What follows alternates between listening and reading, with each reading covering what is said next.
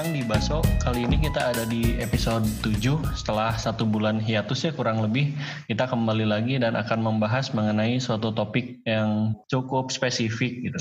Nah, untuk memulai diskusi kali ini ada salah satu apa ya, pepatah lah. Sedangkal-dangkalnya hati itu tetap sulit diselami, sementara sedalam-dalam apapun lautan tuh masih bisa diselami gitu. Nah, itu adalah topik kita hari ini. Kita akan membahas mengenai laut dalam, mulai dari sejarah, kemudian eksplorasinya, kemudian ke depan pemanfaatannya seperti apa sih gitu. Di antara kita ini sudah hadir pakar sejarah untuk deep sea untuk eksplorasi laut dalam. Ahli. Ya, sekarang di sana. Ya, Bapak Ara, gimana kabarnya sebulan terakhir ini nggak ada kabar kita, ih kacau. Ya, alhamdulillah mau menyibukkan diri, menyibukkan diri untuk suatu hal yang belum pasti gitulah. Menyelami kesibukan. Uh, menyelami, itulah di lautan dalam. Lautan administrasinya. Okay. Lautan administrasi. Eta, eta ge dalam sih, eta bisa bisa jadi dalam. Tidak ada dasarnya. Alin, gimana sebulan ini? Ada ada sesuatu yang dikerjain? Iya, lumayan sih. Ada dua kesibukan. Satu kena ini uh, main game, kena malah baru beli gara-gara pandemi beli Nintendo Switch, uh, malah beli game baru. Ya udah, jadi anteng. Itu satu. Yang kedua sih emang ada acara ini apa uh, semacam conference gitu, jadi agak sibuk juga di situ. Oh, yang P P I itu ya, P P I sedunia itu ya? P P I, oh iya P P I iya. Terus juga ini juga apa namanya uh, ada namanya tsunami model modeling tsunami conference gitulah. Wah, ini. Cuman nggak dengerin orang ngomong pakai bahasa Jepang, nggak ngerti online tapi ah apa ini. Begitulah. Jadi mungkin kita bisa mulai diskusi kali ini uh, mulai dari tadi sejarahnya dulu, berhubung pakarnya sudah ada. Kang Ade, gimana kira-kira uh, semenjak semenjak kapan sih si Deep Sea Exploration ini mulai muncul gitu, atau cikal bakalnya tuh emang udah ada dari dulu apa enggak atau gimana? Wah, gimana ya? Gila kayak orang disebut pakar ya. Nyampailah. Kan dago, bukan kan orang sebenarnya. Dago, jadi pas jadi dago pakar. Orang antusias lah, orang uh, apa histori apa antusias lah gitu, dalam artian karena mungkin ini apa sedikit apa sharing juga, ada quote gitu dulu orang pernah ngeliat seminar gitu pas lagi di U M S itu. Uh, karena kan si ada dari dua departemen, perikanan dan departemen si physical oceanografinya itu sendiri. Nah, orang teh sengaja uh, sebenarnya dalam mana di U M S itu apa apa U M S itu apa U M S itu apa? U M S itu baturan seangkatan mananya si U M S. Uh, uh, apa sih? Karena orang nanti nanya, U M S naon U M S? Aya we lah gitu. U M S itu University of Massachusetts lah. Ah ya itu nah. Jadi universitas ya. Nah, jadi jadi ada dua apa tadi dua seminar tiap minggu itu, yang mana orang hanya wajib satu sebenarnya, dan itu pun hanya di tahun pertama, tapi demi membuka wawasan gitu dan perspektif, orang bela-belain datang di dua-duanya sampai tahun keempat sekalipun lah, tahun kelima sampai orang terakhir-terakhir gitu. Nah itu eh, apa ada salah satu yang orang ingat pisan, si presenternya itu peneliti tentang perikanan gitu. Jadi kan sama seperti halnya di kita gitu. Kalau perikanan teh masalahnya banyak ya, selain apa eh, apa sih namanya stok ikan, guys gitu teh, yang apa pencatatan, log logbook segala macam, pendaratan segala macam. Uh, dia menyatakan bahwa permasalahan itu ada sembilan, menyampaikan sebuah quote yang orang masih ingat, apa masih ingat sampai sekarang. Intinya dia dari dari dari catatan tersebut dia harus mengkaitkan dengan kejadian-kejadian atau runutan sejarah yang terjadi, apa kejadian yang terjadi yang mungkin dianggap tidak berhubungan tapi berhubungan. Jadi intinya dia apa menyampaikan bahwa eh, kasusnya itu apa we cannot under, fully understand science without knowing the history of science gitu. Jadi eh, kita teh harus mengetahui dulu sejarahnya. Nah, dalam hal ini kaitannya uh, wah putus-putus orang uh, kak, kak kalau begini gimana, ah itu dihajakan ke orang apa uh, dalam kaitannya dengan si apa si apa sih Deep Sea ya da, Deep Sea Deep Sea Deep Sea, Deep Sea teletabis ya mah dalam kaitannya dengan si laut dalam ini juga orang penasaran gitu sejarahnya apa sih gitu kenapa gitu ingin kita ada baiknya mengetahui tentang si sejarahnya secara umum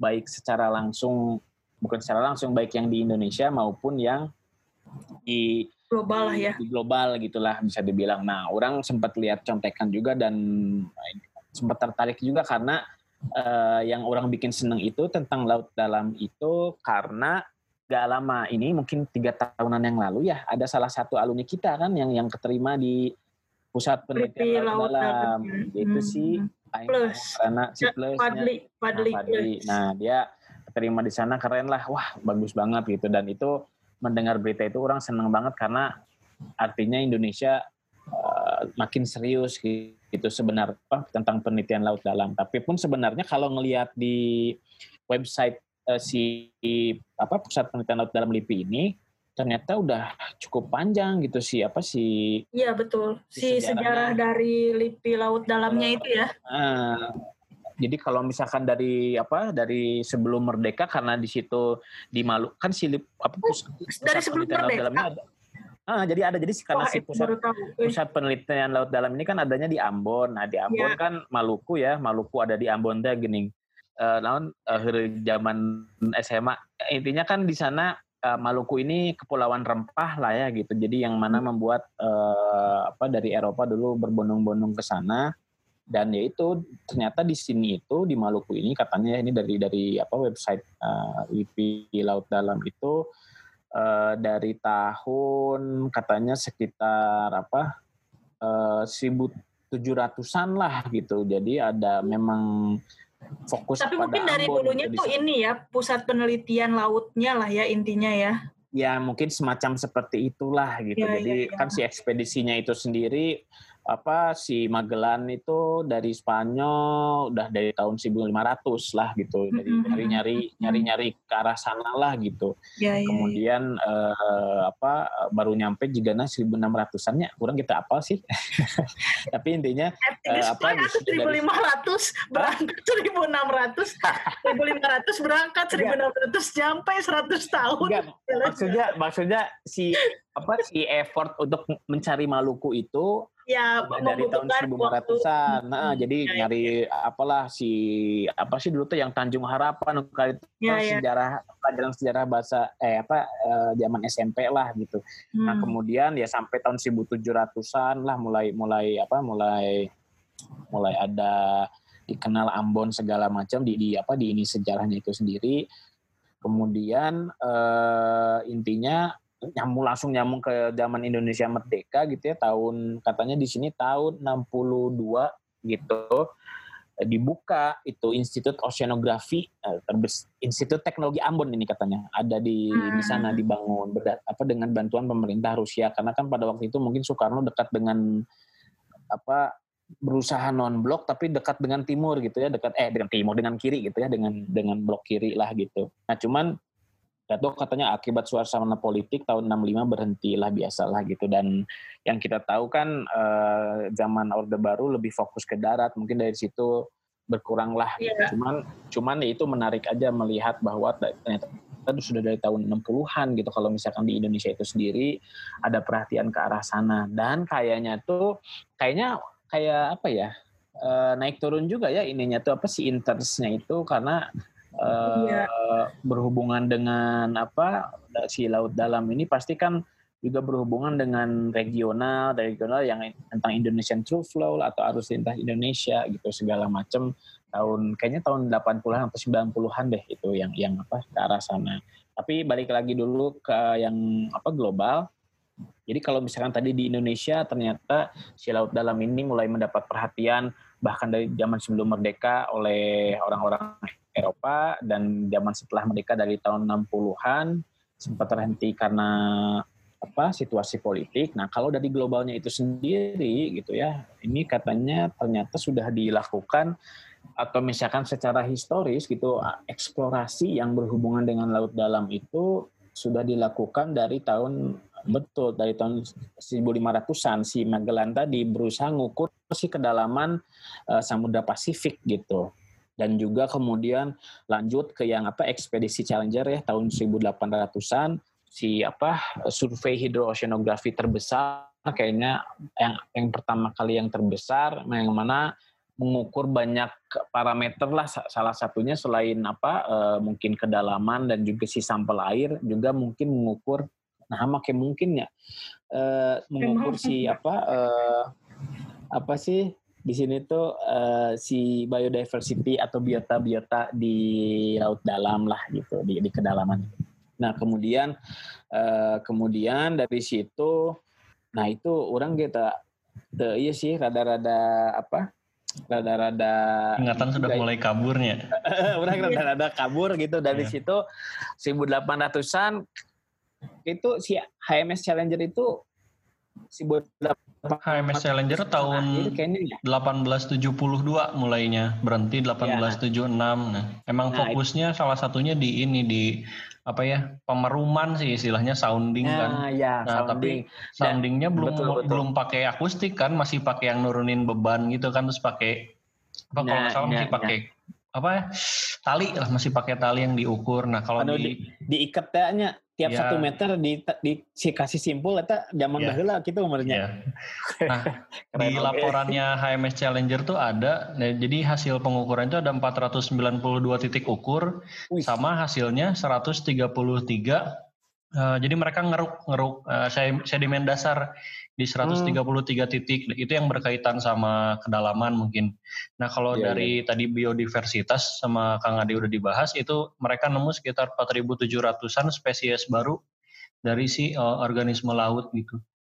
Wah keren, keren. Ya itu lebih detailnya oleh Bapak Hanif itu kayaknya beliau ini orang yang ada nemplok di kepala aja, tapi juga yang berhubungan tadi dengan salah satu yang ininya kan si pemeruman ya Nif ya.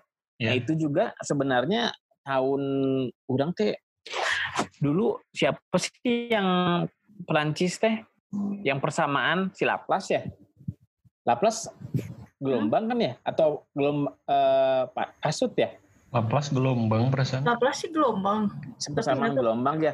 Nah itu tuh sempat dia mencoba mengestimasi gitu mengestimasi si kedalaman apa Pasifik eh yang diantara Amerika jeung Eropa Pasifiknya atau Atlantiknya? Amerika, Pasifik. Eropa, Atlantik. Atlantiknya. Ya. Orang poholah pokoknya di apakah di Pasifik atau di Atlantik si Laplace ini mencoba mengukur atau mengestimasi si apa kedalaman kedalaman samudra gitu ya dari informasi pasut katanya. Nah itu oh, si Laplace itu tahun sabaraha sih eta hirupna seribu sekian lah ya seribu lima ratus ada ya.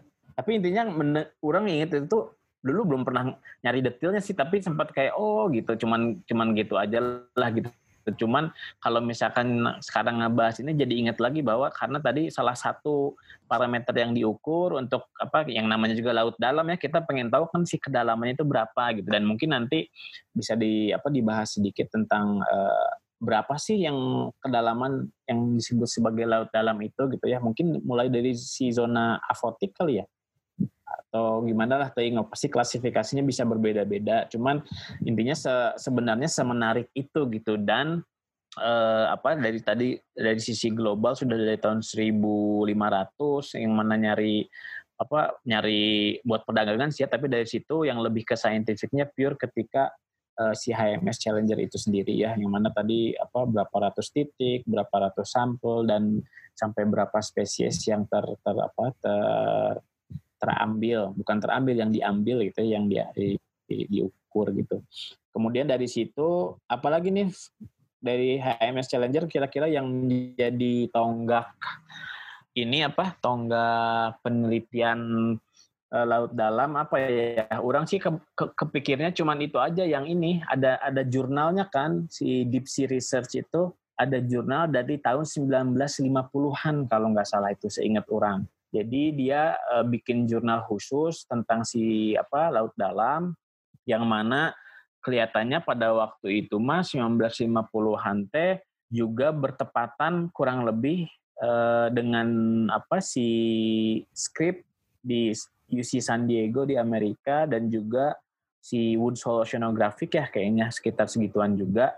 Kemudian eh, mungkin si apa makin banyaklah apa funding ke arah penelitian laut, yang mana cek orang sih orang kayak, mungkin harus dicek lagi ya si laut dalam ini menarik ketika kita berhubungan dengan selain tadi ya sudah dibahas mungkin sedimen, kemudian si bentik apa bentik ekosistemnya itu sendiri, biodiversity dan apa eh, spesies organisme itu termasuk itu ya biodiversity ya, dan juga mungkin tentang kedalaman dan mungkin perubahannya.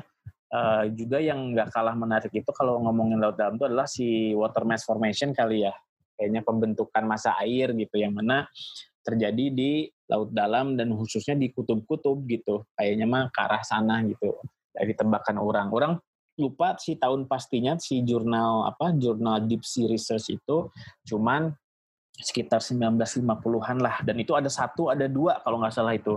Gak tahu sejarahnya gimana, nanti kita kelihatan banget ya tanpa persiapan kia. Tapi intinya itulah.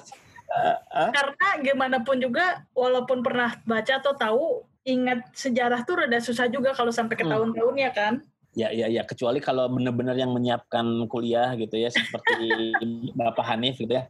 Karena karena tadi aja apa, uh, non istilah nanti. Entusias saja, entusias lah yeah. tentang sejarah itu kurang lebih seperti itulah gitu apa secara secara umum dari kalau di global tadi tahun seribu delapan ratusan lah ya yang yang mulai ke arah saintifiknya itu sendiri. Kemudian eh, apa kalau di Indonesia juga mulai dari rempah-rempah dan Ambon eh, karena menjadi pusatnya Maluku. Kemudian setelah merdeka tahun seribu enam puluhan sembilan belas enam puluhan Soekarno dengan bantuan tadi itu apa Rusia ya kalau nggak salah itu. Kemudian eh, akibat situasi politik tahun enam puluh lima enam puluh enam dan apa berubahlah menjadi eh, agraris kayaknya si Indonesia itu ya si apa fokusnya itu sendiri. Tapi kayaknya untuk untuk ranah saintifiknya itu sendiri adanya LIPI segala macam kayaknya masih jalan secara perlahan sih ya. Uh, seperti itu gitu uh, dan menarik aja apa dengan adanya si Pusat Penelitian Laut Dalam ini berdirinya kayaknya tahun berapa ya, tiga tahun yang lalu kali ya atau empat tahun yang lalu yang mana LIPI Laut Dalam ah si LIPI Laut Dalam kayaknya karena udah si lama itu mah oh, udah lama gitu kayaknya baru oh. deh oh tuh gitu ya atau udah lama ya yang yang saya tahu sih itu ketik baru ngehnya itu ketika si salah satu alumni kita terima di sana, wah keren gitu, jadi menarik aja gitu. Dan Laut Banda sebagai laut apa dalam di Indonesia, dalamnya berapa ya Laut Banda tuh? delapan ribu ada nggak? delapan ribu meter? Ya mungkin yang pasti belum banyak dieksplor dan juga e, menarik lah untuk untuk dilihat gitu, untuk diteliti. Mungkin yang mungkin perlu dibawahin sih ini sih, kalau untuk penelitian laut dalam itu sama seperti banyak penelitian sih, utamanya e, meneliti itu kan ada goalnya kan. Kalau ya memang sih ada beberapa yang betul pure hanya ingin tahu gitu. Hmm. Tapi naik turun gitu eh, si antusias ataupun proyek-proyek yang terkait sama penelitian laut dalam. Karena penelitian laut dalam itu kan nggak murah kan. Maksudnya hmm. dia mahal banget minimal dari menyiapkan. Jadi sama kayak orang pergi ke luar angkasa ya selama belum ada vesselnya, belum ada perkembangan teknologi yang memungkinkan sih sebetulnya eksplorasinya juga apa ya menunda dulu sampai ada kayak misalnya kayak kapal selam yang apa sih R O V ya yang ada robot, pertama kan cuma bisa robot kan hmm. robot masuk ke sana, terus lama-lama ada yang uh, kayak James Cameron gitu dia bisa ada ya, manusia ada yang bisa ikut ya. Ke dalam si uh, sana.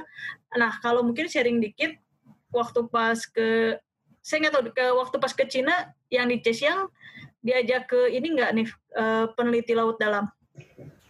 Hmm, enggak kayaknya deh. Uh, waktu pas aku tuh ada diajak ke sana kan yang penelitian laut dalam. Jadi kita balik lagi ada niat-niat tertentu kan. Kenapa sih orang mau gitu neliti laut dalam? Uh, nah di China ini mereka tuh cukup uh, eksplorasi lah ke laut dalam. Mereka bawa banyak banget sampel biota gitu, biota kemudian ya pastilah kalau kayak apa ya mineral ataupun batu-batu yang ada di situ, koral gitu, bukan koral ya pokoknya ya sedimen yang ada di uh, laut dalam itu dibawa. Dan yang uniknya tuh si salah satu pilotnya tuh yang yang nerangin waktu itu tuh cewek pakai ini loh, kayak pakai baju khas Cina gitu, pakai hak tinggi, terus kayak pas diliatin, oh dia tuh ternyata tuh leader untuk ini apa namanya penelitian laut dalam yang benar-benar nyelam apa di dalam kapalnya gitu, yang cuman kalau nggak salah tuh cuman bisa masuk dua orang gitu, dua orang kecil banget, terus mereka pada ngambil sampel uh, binatang-binat apa uh, biota-biota gitu. Itu. Kalin tadi udah apa sempat nyinggung apa uh, eksplorasi keluar angkasa juga ya?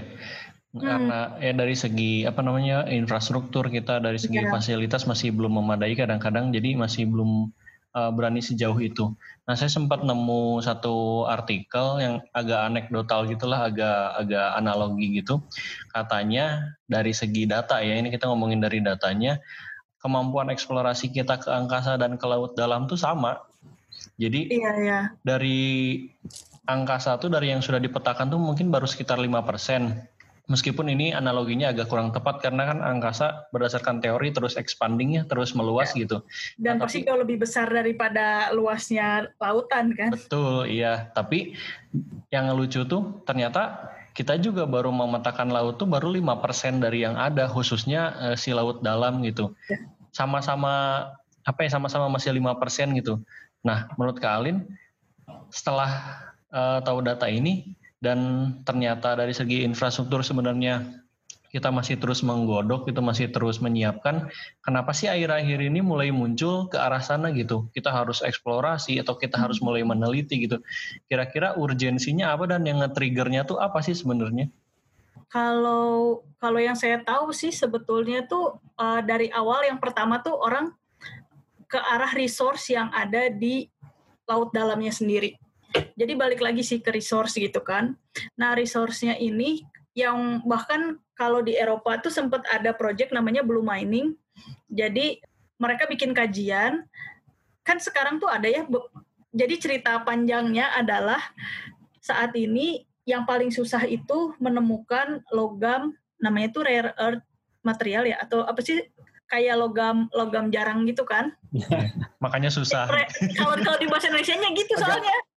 Logam jarang bumi gitu ya. Logam jarang bumi, rare earth material. Tapi tapi itulah maksudnya rare earth itu kan. Itu tuh jangan naunya po, bikin baterai ya. Bikin baterai atau apa gitu ya. Buat ini smartphone, terusnya tuh elektronik yang untuk chip. Nah, dan mayoritas itu berada di satu tempat, yang paling banyak adalah di China. Yang kalau di daratan hmm. gitu. Nah, sementara kalau di dasar laut itu katanya sih ada gitu, ditemukan, dan dasar laut ini kan menjadi wilayah yang belum ada pemiliknya kan? Karena kan kalau kita balik lagi ke konvensi uh, yang kemarin-kemarin kita bahas tentang batas-batas laut, dan itu kalau yang untuk global kan itu wilayah tidak bertuan kan, tidak ada negara yang memiliki gitu. Ya, daerah-daerah negara kan pokoknya ya berapa berapa meter dari garis pantai itu milik mereka, tapi laut dalam itu itu free free apa ya free free aja gitu, nggak ada yang punya. Nah e, sementara kalau di udah kayak gitu, jumlah baik jumlah maupun si kualitas dari material atau main, logamnya sendiri yang ada di dasar laut itu jauh lebih banyak dan lebih lebih tinggi gitu kalau kayak kadarnya.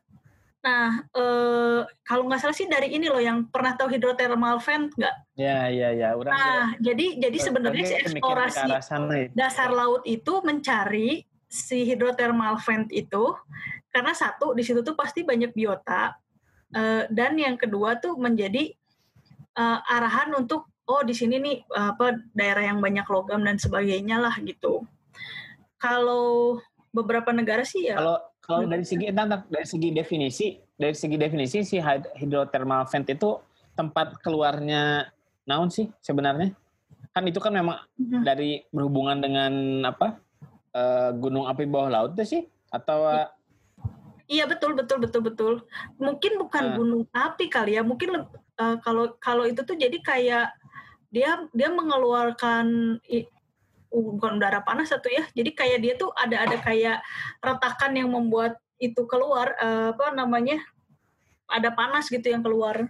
Hmm. Dan dia mengandung banyak materialnya, material nutrien. Iya, iya, iya. Dan dan dan mungkin kalau nanti lebih detailnya tuh ada kayak ada hidrotermal vent yang dia tuh memunculkan asap yang warnanya tuh kayak putih, hitam ada hidrotermal putih, vent iya. yang warna hitam. Hmm. Nah, seperti itulah. Mungkin nanti orang dan kita, kita dan, bisa ngulik lagi lebih jauh gitu kali apa apa ada nggak hubungannya gitu. Ahlinya nanti ya. Ah. Tapi orang orang mungkin yang sekedar apa kalau misalkan penasaran, nah naonan sih eta hidrotermal jadi apa sumber nutrien bagi itu mungkin uh, hubungannya karena di laut dalam nggak ada cahaya, mereka kan tidak apapun lah itu si apa organisme ototrofnya tidak memakai cahaya, jadi dia pakai kemo kemosintesis sisnya lain fotosintesis. Betul betul betul betul betul. Dan dan ya ini padahal orang osbio es krim goreng bisa nih ya orang. Tapi masih inget itu aja. Iya, jadi terus juga itu loh uh, untuk ke arah suhu juga kan itu kan ada hubungannya nanti sama ya dengan suhu berarti memungkinkan ada lebih banyak biota yang bisa berkembang di sana gitu. Iya iya iya, oke. Okay. Walaupun nggak jangan dibayangkan ini ya ikan-ikan yang gede tapi ya biota-biota gitu. Tapi tapi sebe- balik lagi ke tadi si eksplorasi laut dalam itu apa dari sudut pandang yang sangat praktis gitu ya. Itu berhubungan hmm. dengan resource ya. Bisa dibilang tuh kalau kalau kalau saya kalau kalau bilang kalau aku ya melihat gitu yang pertama pasti resource gitu ya. Orang melihat resource uh, kemudian kan resource itu termasuk biota yang kayak gitu kan bisa untuk medis kan. Ya mungkin kalau dari segi sainsnya, oh jadi kita tahu nih jenis binatangnya kayak gini, uh, bentuknya gini. Tapi juga, ah ini sepertinya bisa nih, kita nggak tahu kandungan apa yang ada di dalam biota itu yang bisa jadi penemuan baru gitu untuk obat-obatan dan sebagainya. Terus yang kalau yang kedua, yang, ke, yang kedua sih, yang aku tahu juga ini untuk Uh, prediksi bencana kayak gempa bumi dan tsunami. Ya, ya, ya, ya benar. Jadi kalau hmm. misalkan orang nyelek sedikit nih gitu ya, kalau misalkan tadi apa si laut dalam ini resource dan juga ada hubungannya hmm. dengan apa bencana gitu si triggernya, ya mungkin masih ada hubungan dengan pembahasan kita yang sebelumnya yang si hazard itu tadi ya, si, si hmm. riset atau ketertarikan penelitian ke arah hazard untuk mencegah kerugian kayak kalau ini untuk mengam, untuk memanfaatkan pot atau apa ya memanfaatkan potensi keuntungan kali ya kalau yang yeah. si penelitian laut dalam ini ya. Nah, tapi benar banget sih yang tadi ini ini aku juga rada nggak tahu maksudnya kan kalau jadi contohnya nih kalau kita melihat singkapan yang ada di darat orang geologi apa? Kan bisa apa? Dengan mudah apa sih maksudnya kayak patahan kayak kayak apa? Gitu loh dia bisa oh berarti kayaknya nih ada ada perkiraan nih dulu misalnya kayak di Padalarang apa ada kayak Gunung Kapur berarti dulu tuh pernah itu dasar laut bla bla bla gitu keluar ceritanya lah ya ceritanya tuh keluar. Nah kalau di dasar laut orang kan nggak bisa lihat lewat mata kan mm. akhirnya tuh lewat akustik mungkin ya akustik atau mungkin seismik, uh, iya akustik uh, ya seismik kayak gitu kan cuman kalau yang aku pernah lihat datanya juga nggak bisa clean clean banget kan jadi artinya masih banyak karena dia berupa sinyal um, interpretasinya tuh jadi lebih sulit juga gitu. Hmm, mungkin ini sih Kalin kalau kalau misalkan kan kita ngomongin ini laut dalam ya. Iya. Sementara eh, mungkin komprominya agak berat ini. Kalau misalkan mau hasilnya baik atau detail, berarti si sinyalnya harus dalam energi yang besar, biasanya dalam frekuensi yang besar. Iya. Ya. Tapi kalau frekuensi yang besar, disipasi energinya tuh makin cepat. Jadi daya hmm. jangkaunya makin pendek. Jadi nggak ya. Nyampe gitu. Nah. Untuk ah, uh, untuk ngakomodir itu biasanya pakai frekuensi lebih rendah, jadi panjang gelombangnya lebih panjang, jadi dia bisa nyampe ke laut lebih dalam. Tapi ya kompensasinya itu datanya nggak terlalu detail, jadinya kualitasnya ya, berkurang. Ya. Jadi mungkin agak-agak agak sulitnya di situ. Makanya mungkin kenapa uh, kita sekarang sering lihat ada pengembangan R O V, kemudian U A V macam-macam gitu yang emang bisa sampai ke bawah gitu. Sampai ke bawah ya, untuk mengurangi si perbedaan kedalamannya itu yang akhirnya bisa dapat data yang lebih detail gitu. Dan dan mungkin kalau untuk orang geofisika pun membaca si hasil dari apa ya tadi akustik ataupun seismiknya itu juga dia kan perlu ada pembandingnya maksudnya oh ngelihat pola kayak gini kalau yang di darat mungkin ataupun yang tanah yang bisa di-drill gitu kan. Ah ternyata tuh panjang gelombangnya tuh dengan tipe begini tuh ke-record. Jadi dia bisa lihat pola dan sebagainya lah. Kalau yang aku tahu tuh kadang dengan ada, kalau di dasar laut kan suka ada kayak apa ya, gas-gas atau bubbling-bubbling gitu kan.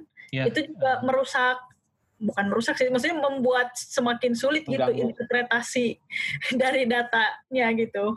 Iya. Wah ini uh, Porsmark istilahnya kalau nggak salah. Netiana Hanifnya? Nah, kurang lebih gitu. Iya, iya, iya. Betul-betul Hanif ya. Kalau, ya. kalau si gas tuh... Langsung nih. Kalau si gas tuh kalau nggak salah tuh emang, contohnya misalkan kalau di metan itu, di gas metan itu, uh, belum tentu bikin, jadi kan kita nembakin seismik, terus semakin padat uh, si, apa namanya, si lapisannya biasanya kan hmm. kecepatannya makin tinggi kan. Kayak yeah. gitu kan, mm-hmm. semakin mampat gitu kan, kecepatan makin tinggi. Nah, tapi biasanya kalau ada gas tuh ada disrupsi.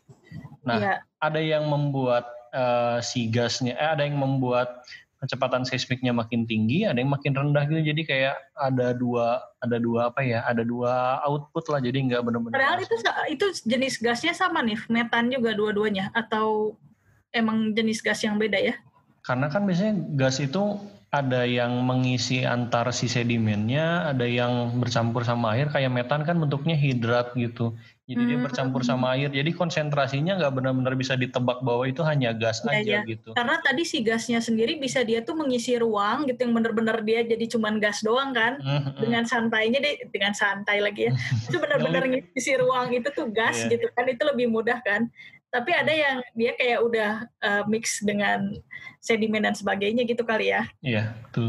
Itu yang lebih sulit, yang kayak mengganggu dari sinyalnya, terus kayak ini apa gitu maksudnya kan. Mm, emang masih perlu banyak nebak juga sih jadinya gitu. Betul-betul. Jadi model... Nah yang tsunami pun juga gitu sih Nif. Jadi uh, kalau kita bayangkan, misalnya kalau kita bisa lihat di bawah laut, ah retakannya itu kelihatan nih, yang bakal ada ada kayak semacam patahan atau retakan gitu ya, sepanjang apa dengan jelas, itu kan bisa jadi prediksi kan.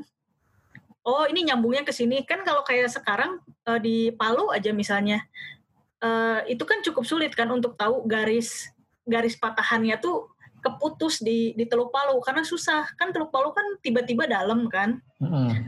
Jadi kalau dari jadi akhirnya bisa di, di, diterka-terka ketika melihat, oh di daratnya tuh nyambungnya dari ujung ke ujung, ah mungkin di tengah-tengahnya kayak gini. Jadi mengira-ngira, karena kan juga kalau untuk eksplorasi bawah laut, eh, kasarnya kita kan kayak nggak ada peta gitu ya. Maksudnya benar-benar kalau harus mereka-reka banget pasti butuh waktu yang lama dan sebagainya lah. Iya, berarti gitu. Marine geologi sama marine geofisik itu sebenarnya emang dari segi interpretasinya juga masih belum se-advance yang di darat mungkin ya, karena masih ya. tidak bisa melihat langsung, kemudian ya banyak keterbatasan lah gitu, apalagi dari data dibandingkan dengan kita bisa lihat kayak tadi Kak Alin bilang, singkapan yang langsung lihat misalkan di Padalarang lihat pakai mata gitu, ya, langsung ukur pakai kompas betul. segala macam gitu. Iya. Kayaknya sih, ini saya nggak tahu ya, mungkin apakah nyambung apa enggak, tapi kira-kira karena kita tidak bisa tahu apa yang terjadi di bawah laut, akhirnya kalau beberapa orang tuh pakai inversi gelombang, pakai apa gitu, kalau untuk tsunami ya, untuk tahu, oh kayaknya source earthquake-nya di sini deh, okay. oh kira-kira kayaknya retakannya tuh segini deh gitu, karena nggak bisa nggak bisa dilihat secara langsung kan, jadi kayak oh yang ditangkap oleh stasiun, menangkap gelombang uh, sekian seperti apa, hmm. akhirnya kayak pakai inverse untuk tahu source-nya yeah. dari mana. Apalagi ya, kalau misalkan itu. Longsor gitu kan, kalian kadang-kadang nebak-nebak katanya ya. Longsor tuh sampai sekarang bahkan yeah. belum ada yang tahu nih. Kayak jatuhnya berapa, jatuhnya berapa lama, runtuh, ngeblok, atau misalkan ada, nyicil kan, itu masih banyak banget kan yang harus diubahnya, dimensi yeah, juga apalagi gitu ya. Iya iya iya. Iya iya iya. Ya kalau kalau untuk pengamatan longsor sekarang kan orang masang ini kan kayak surveillance kamera gitu kan. Jadi kayak dia bisa lihat, oh kalau longsornya di darat ya bisa kan. Oke, kayak gini nih. Eh, tapi kalau di bawah laut mah ya udah we wassalam teuing. Gimana Pak Ara? Pak Ara ada tanggapan? Orang, orang mengamati aja orang mah. Cuma tadi membuka aja tadi dengan sejarah anu lieur lah, anu saka ingat gitu orang. Tapi orang menarik sih kalau si kalau si akustik itu kan eh, naon sih tadi di tomografi lah ya, akustik ya. Akustik itu gelombang suara kan, tomografi itu salah satu metodenya gitu nggak salah? Iya betul, tomografi oh, jenis metode. Nama metodenya lah, tapi yang ya, digunakan ya metodenya ya. Kayaknya gelombang suara. Kayaknya kemananya no kemarin kemarin itu yang ini si apa salah satu alumni G M yang di B W P T. Nah, beliau dan juga anak dua ribu berapa tuh nih yang lagi S tiga di Jepang tuh. Si ntar yang yang tomografi ya?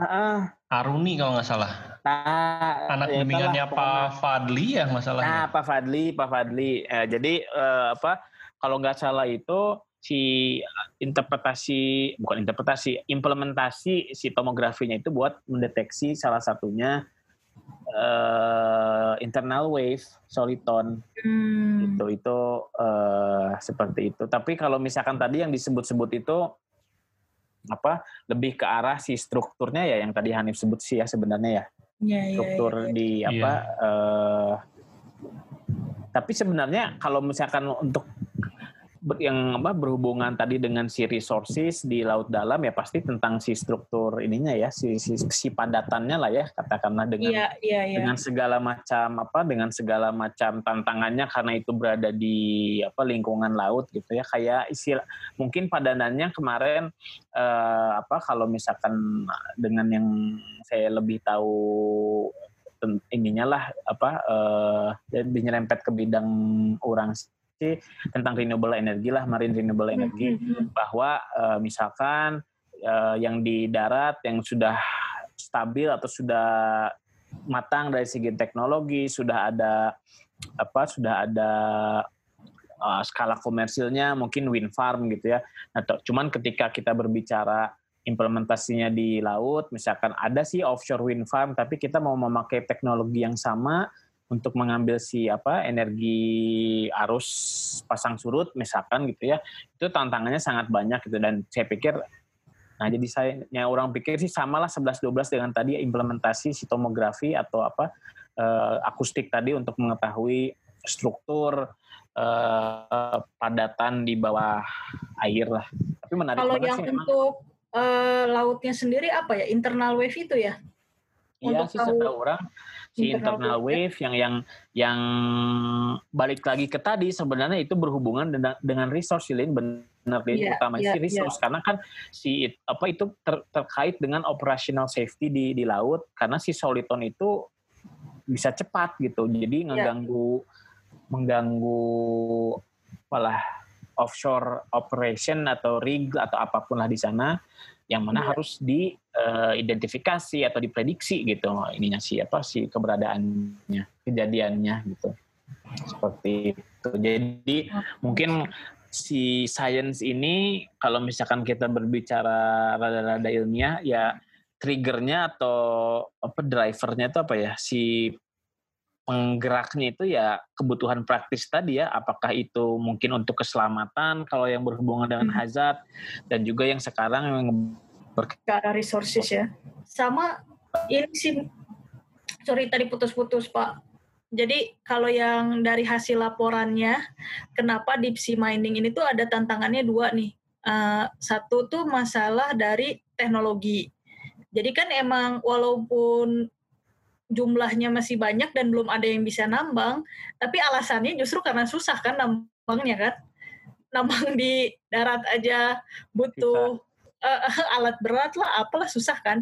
Nah sekarang bayangin aja gitu di laut kayak gimana gitu ya. Yang kedua tuh mungkin masalah dari uh, enviro dari lingkungannya sendiri. Jadi tuh ada beberapa environmentalis gitu yang mikir, wah ini mah udah kayak gold rush versi dua. Jadi ketika zaman dulu orang pertama kali tahu ada minyak, ada bahan tambang, kan belum ada regulasi dan belum kita belum, saya belum belum sadar lingkungan lah ya. Terus tiba-tiba ya udah langsung nambang, hmm, udah bikin kerusakan yang nggak bisa di reverse gitu. Jadi jadi eh, kayak sekarang tuh lagi ditahan-tahan si eksplorasinya. Oke. Okay. Iya iya iya. Karena kalau enggak nanti kecolongan kayak zaman awal gitu. Sama yang ketiga tuh masalah apa ya etik politik mungkin. Jadi kayak karena ini adalah wilayah tidak bertuan. Cuman kalau nggak salah tuh gimana ya? Jadi uh, salah satu konsesi yang udah dijual atau yang udah diblok itu di dekat Papua Nugini. Oh. Nah si Papua Nugini itu uh, mungkin itu kayak oke okay, ini di wilayah gue gitu kan, deket-deket situ, tapi yang punya konsesinya itu udah di blok sama Kanada. Kanada teh kayaknya paling advance ya untuk segi mining, ya nggak sih? Kalau dari pertambangan iya, iya. Uh, setahu aku dia juga. Kenapa? Kenapa ya mereka ya? Kenapa? Nggak tahu sih, cuman kayak pernah juga waktu itu kayak karena dulu pernah kerja di tambang gitu, jadi pas ngeliat-liat mereka tuh padahal kayaknya daerahnya waktu awal tuh mikirnya agriculture gitu kan, iya, iya. Yang kayak gitu, tapi ternyata tuh banyak banget tentang udah, apa orang itu di mining.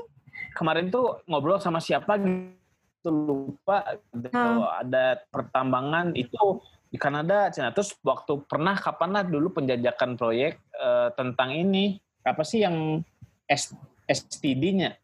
Submarine tailing disposal gitu. Uh, uh. Itu juga rujukannya banyak yang dari Kanada gitu. Orang tuh ngeliatnya di Kanada ininya apa uh, uh, apa sih treatment terhadap tailing bla bla bla. Kalau dulu aku juga advance. Apa penelitian tentang air asam tambang, salah satu leadnya juga dari Kanada.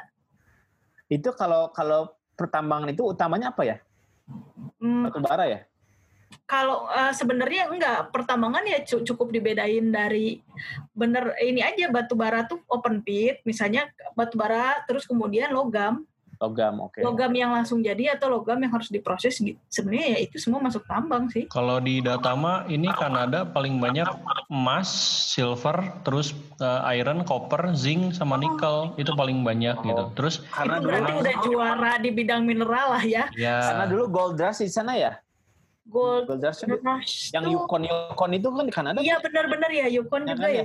Iya, Iya, iya. Iya sih. Oke, oke, oke. Itu uh, ekspornya mineral Kanada tuh dua puluh persennya dari total ekspornya gitu.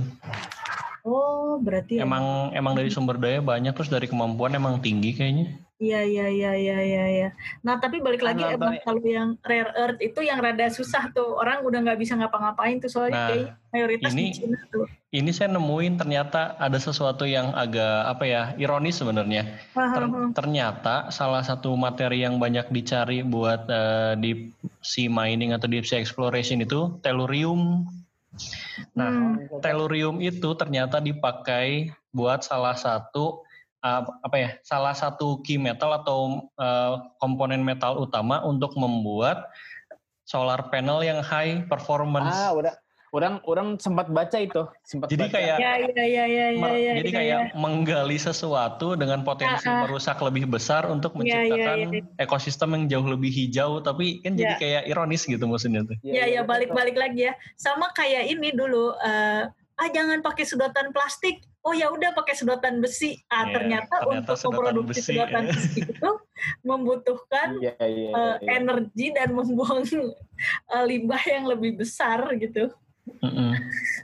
Mantap nanti kudu pakai sedotan langsung yang tadi dikokop.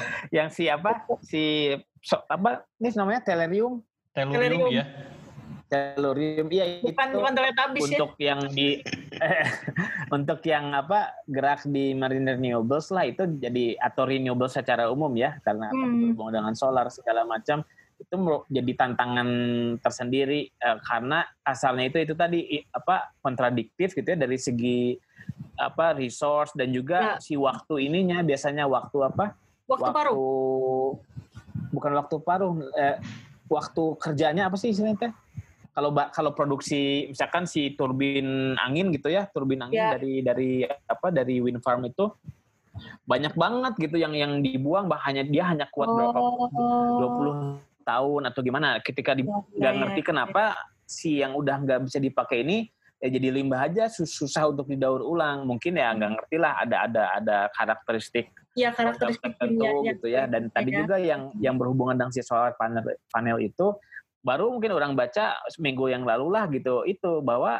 ya itu kalau untuk yang efisiensi tinggi harus si logam apa ayah butuh tadi kandungan tadi kandungan material tertentu yang mana nanti kalau yang mana apa ketika ekstraknya banyak effort dan banyak apa eh, ya banyak limbah lah gitu ya. Nanti pun ketika setelah selesai, misalkan dipakai berapa puluh tahun, itu pun juga susah gitu meng, apa, mendaur ulangnya atau mengolahnya gitu. Jadi, iya sih emang. Sama ya pertanyaan yang sama juga gitu. Oke nih sekarang kebutuhan mineral bisa dipenuhi kalau misalnya ada penambangan. Tetapi kan limbah yang ada di darat aja, limbah tambang kan udah bingung kan cara meng apa ya mengkonten limbahnya sendiri, dibuangnya gimana, segala macamnya aja bingung gitu. Jadi ya, ya, ya. kayaknya ini masih benar uh, apa ya artinya walaupun secara teknologi selama belum ada teknologi yang mampu menjawab bahwa deep sea mining itu aman untuk baik untuk manusia maupun lingkungan, kayaknya bakal terhambat. Makanya yang kayak beberapa proyek di Eropa juga yang belum apa ya Blue Mining itu masih jadi di hold gitu.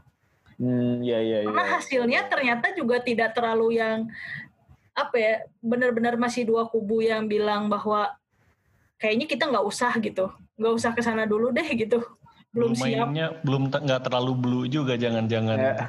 Yes yes. Jadi mungkin bukan Blue Mining tapi Blue Mining gitu. Blue Mining. Candi mining gitu. Nah oke, okay. Buat nutup uh, obrolan kita hari ini, uh, saya baca ada artikel di Independent, hmm. uh, Independentnya U K. Nah. Ini bilang bahwa deep sea atau laut dalam itu salah satu-satunya lingkungan ya, satu-satunya daerah yang belum kita eksplorasi.